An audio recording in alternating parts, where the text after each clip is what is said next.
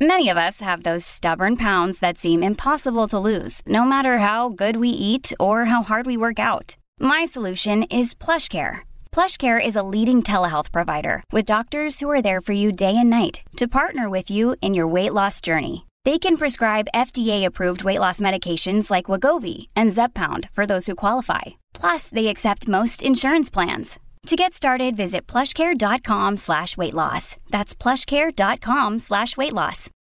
This episode is brought to you by La Quinta by Wyndham.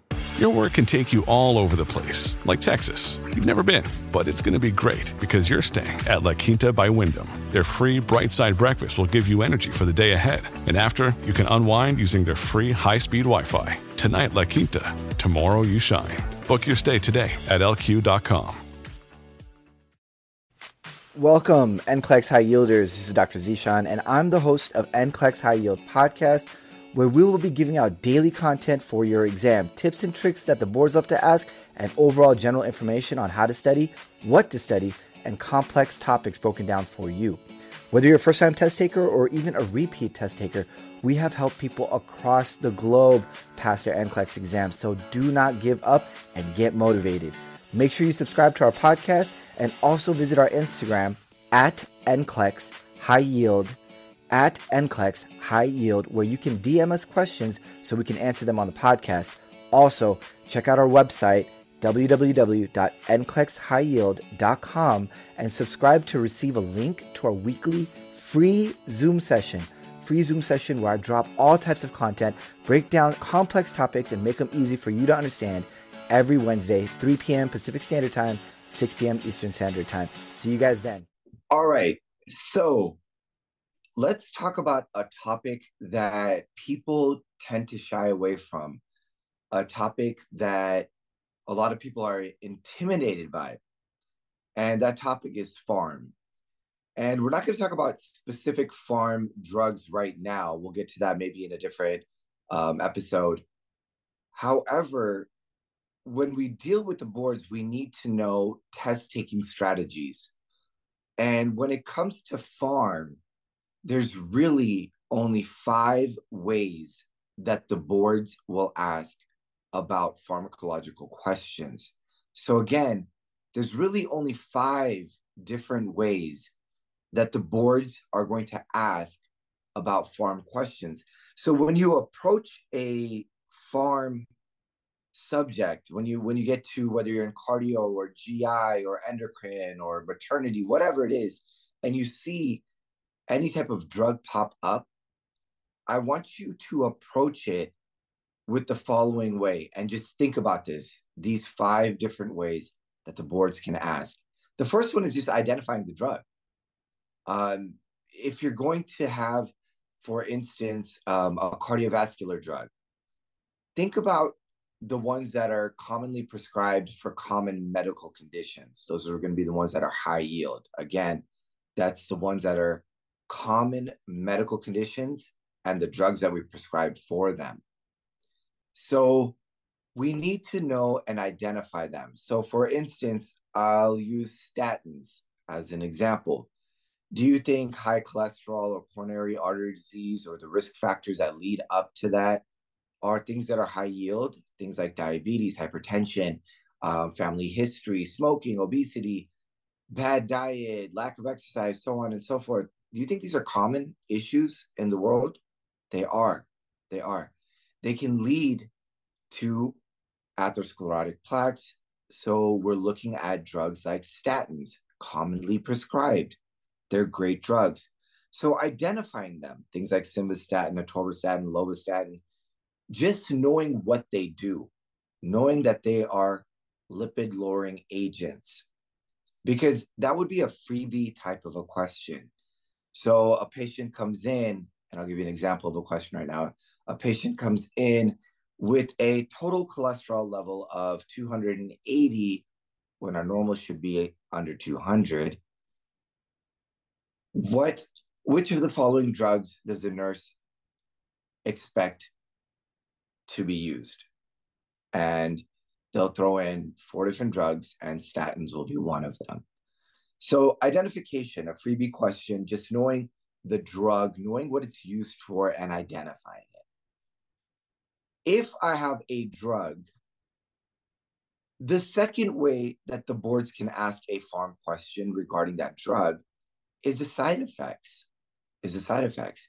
So again, common medical condition, commonly prescribed drug, and now I need to know the side effects. So, for instance, we'll stick with statins because they're great drugs, they're super high yield. So, if I was to ask a patient regarding a side effect of the drug statins, I would want to know that this patient is able to identify the drug first and then know the side effects of it because I'm going to have to educate the patient on that side effect. So, for instance, the side effect for statins is a myopathy, more specifically, rhabdomyolysis. So, we get a patient that comes in who is recently prescribed statins. Which of the following are we going to educate this patient on? Well, if you develop any type of muscle pain, muscle aches after taking this medication, please notify your healthcare provider. That would be the proper answer. Again, education, maybe it could be um, a freebie type of a question. Um, they could throw education into a select all that apply. So side effects are definitely another way that the uh, that the boards can ask pharmacological questions. The next one is contraindications. Contraindications. So, what substances, what drugs are not allowed to be taken with this other drug? So, with statins, we'll talk about the fact that statins are in fact going to be contraindicated with grapefruit products. So if we have grapefruit products, we're going to educate again, education that you are not to consume anything that contains grapefruit or grapefruit itself. So contraindications, statins, no grapefruit. So and just like you see here in the quick tip, another drug that's great is nitrates, which are potent vasodilators, and nafils, your vardenafil, tadalafil, and um, uh, sildenafil. So these are your what? Your erectile dysfunction drugs. So those are contraindicated, right? Two potent vasodilators. We're not going to give them together. But sticking with the statins, grapefruits. Grapefruits. So again, I add that to education along with side side effects. Well, now I'm kind of building myself a select all that apply. Could it be a straightforward question, a freebie question? Absolutely. But can I start to build a select all that apply because I educated you on muscle aches and muscle pains, knowing that rhabdomyolysis is a side effect? Absolutely. Contraindications with grapefruit, education?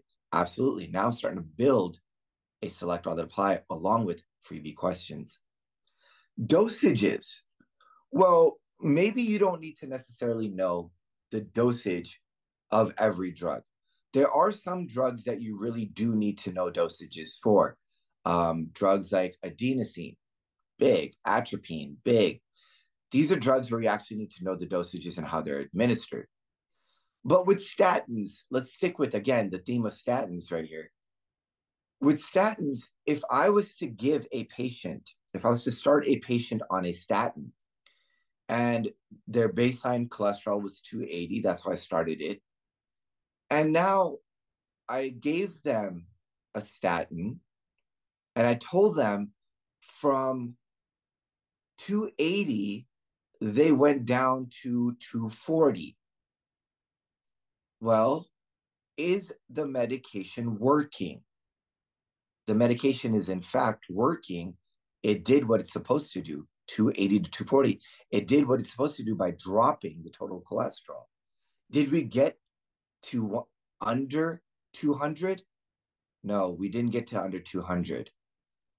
That's our optimal level. So, what are we going to do about our dosage? Well, we'd have to either increase the dosage or we're going to have to increase the frequency. But either ways, I'm adjusting the dosage. Do I need to know exactly that I'm going from 10 milligram to 20 or 20 to 40 milligrams of simvastatin? No, I don't need to know that. Um, not for this drug in particular, but I do know that I'm not under 200. So increase the dose, a generic idea, or increase the frequency. And the last way that the boards can ask the pharmacological questions is by education. Education. So let's stick with again the statins. We're going to educate this patient that prior to prior to starting their statins, we are going to get their liver function tests or their LFTs. The reason being is that the statins are metabolized by the liver.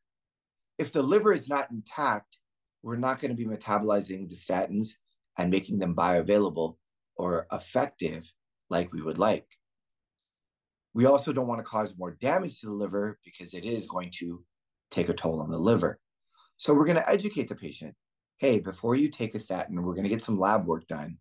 So go ahead and get your blood work. We'll check your liver function test, which is what? Your ALT and your AST. The second thing that I'm going to educate this patient on with statins is we're going to take it at bedtime. And I'm using the word bedtime because I don't like the word nighttime. Many of you work night shifts or swing shifts, or nighttime is not necessarily going to be your bedtime. We want to take it at bedtime because we want the patient to be in a fasting state. We want them to release cholesterol so statins can, in fact, help lower the cholesterol, lower the triglycerides, lower that lousy LDL and that increase that happy or that HDL cholesterol. So, a recap of the five ways that the boards are going to ask pharmacological questions. So, first and foremost is just identifying the drug, knowing what it is, freebie type of a question. Know your drugs, identify them. Side effects. If they're commonly prescribed drugs for a common medical condition, you have to know the side effects. You're going to have to educate your patients on those side effects. Any type of contraindications doesn't have to be another drug that's contraindicated with it. It could be a, any type of a product or any type of a vitamin, mineral, or um, in this situation, a produce, grapefruit. Dosages. Again, there are going to be drugs that want specific dosages. How are we going to administer, like I said, adenosine, atropine? Yeah, you want to know those dosages. But how about a generic, hey, it's not working to where we want it to work, or we haven't hit that optimal level? What are we going to do about the dosage in general? Increase it, um, increase the dose, increase the frequency, things of that nature. And the last one is education. So things on how to use the drug.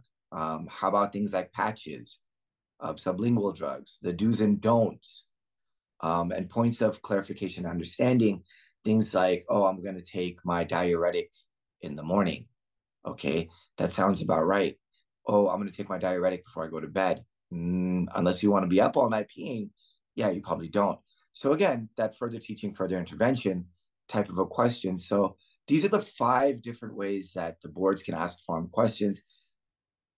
Although an intimidating topic if you know when you look at a pharm or uh, any type of a pharmacological drug and you you say okay wait a minute. If i look at this and i take away these five points and you just kind of make a note. When you take notes just under a drug if you don't know it or you know it very well just make sure to hit these five points and kind of bullet point them and if you can answer these five questions regarding that drug you shouldn't be intimidated when the boards ask you about that specific drug as well.